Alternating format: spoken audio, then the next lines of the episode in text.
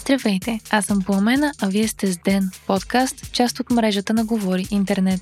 Днес ще чуете за спекулациите и истината за предстоящата коалиция, как се възпроизвеждат живи роботи и защо се оттегля най-младият канцлер на Австрия от политиката. Четвъртък, декември, втори ден.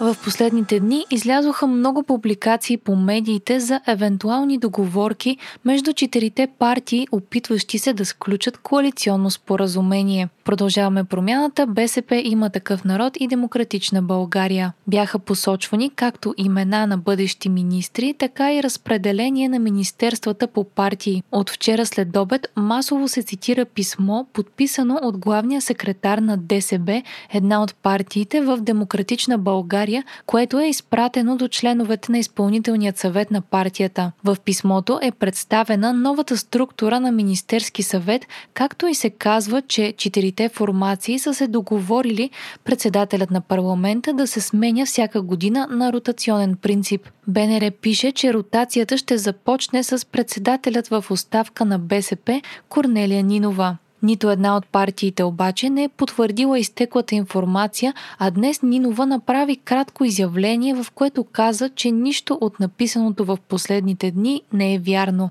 Председателят на БСП заяви, че социалистите очакват среща на върха между лидерите на четирите формации, на която да се обсъждат политики, както и разписано коалиционно споразумение, което да бъде гласувано на партийно ниво. Нинова отрече да са обсъждани постове и имена на министри и също така каза, че не са се договаряли за председателят на Народното събрание. Отрече и да е решено тя да е първата на поста. Изказването й влезе в противоречие с обявеното от Продължаваме промяната малко преди това, а именно, че коалиционното споразумение ще бъде подписано до часове и ще е факт преди началото на 47-то Народно събрание, което се открива утре. По време на изявлението си Нинова каза, че БСП ще подпише споразумението едва след като то е одобрено от Националният съвет на партията, който пък може да се свика най-рано в понеделник. Всички ученици се връщат в училищата от понеделник, съобщи здравният министър. Учениците ще бъдат тествани поне веднъж седмично и според Министерствата на здравеопазването и образованието, връщането към присъствено обучение е възможно заради ниската заболеваемост сред децата. От понеделник отпада и забраната за планов прием и планови операции.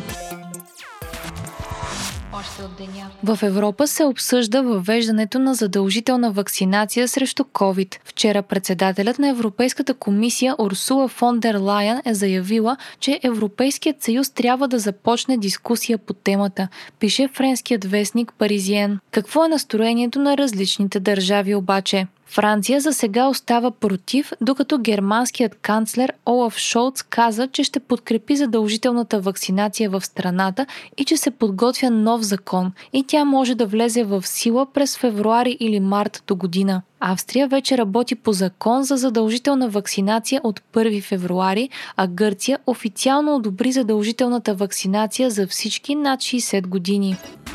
Бившият канцлер на Австрия Себастиан Курц обяви, че се оттегля от политиката. Изявлението му предизвика изненада и оглави световните новини, тъй като Курц дълго време бе считан за политически вундеркинд. Той е едва на 35 години, а вече е бил канцлер на Австрия 2 пъти, за първи път през 2018 година. Курц обяснява оттеглянето си с раждането на сина си преди няколко дни и желанието си да прекара повече време със семейството си. В същото време обаче австрийската прокуратура за икономически престъпления и корупция разследва бившият канцлер в момента. Хайтек четвъртък с VivaComp. Първите живи роботи в света сега могат и да се репродуцират, твърдят учените, които са ги създали, съобщават CNN.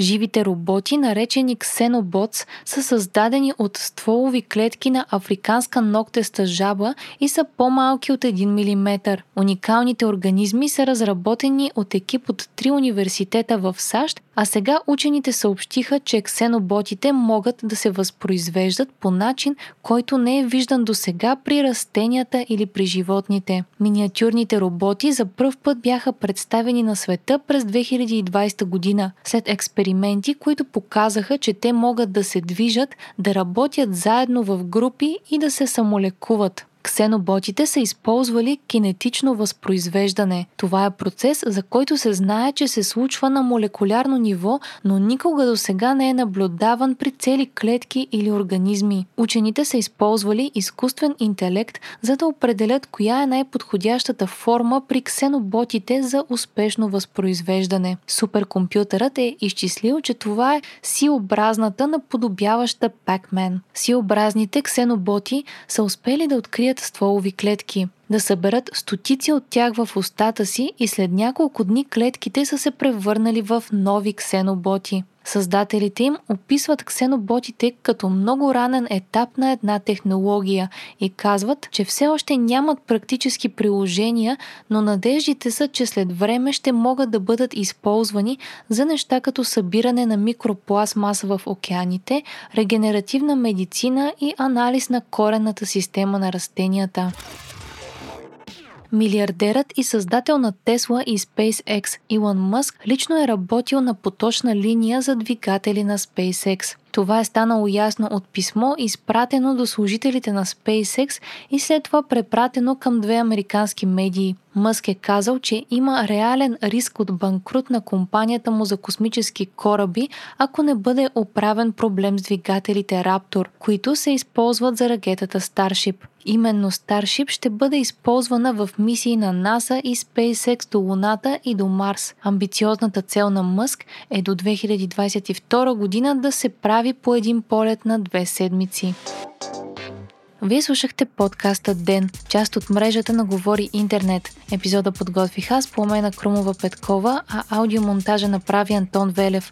Ден е независима медия и разчитаме на вас, слушателите ни. Можете да ни подкрепите, като станете наш патрон в patreon.com Говори Интернет и изберете опцията Денник. Срещу $5 на месец ни помагате да станем по-добри. Не изпускайте епизод на Ден, абонирайте се в Spotify, Apple iTunes или някое от другите подкаст приложения, които използвате.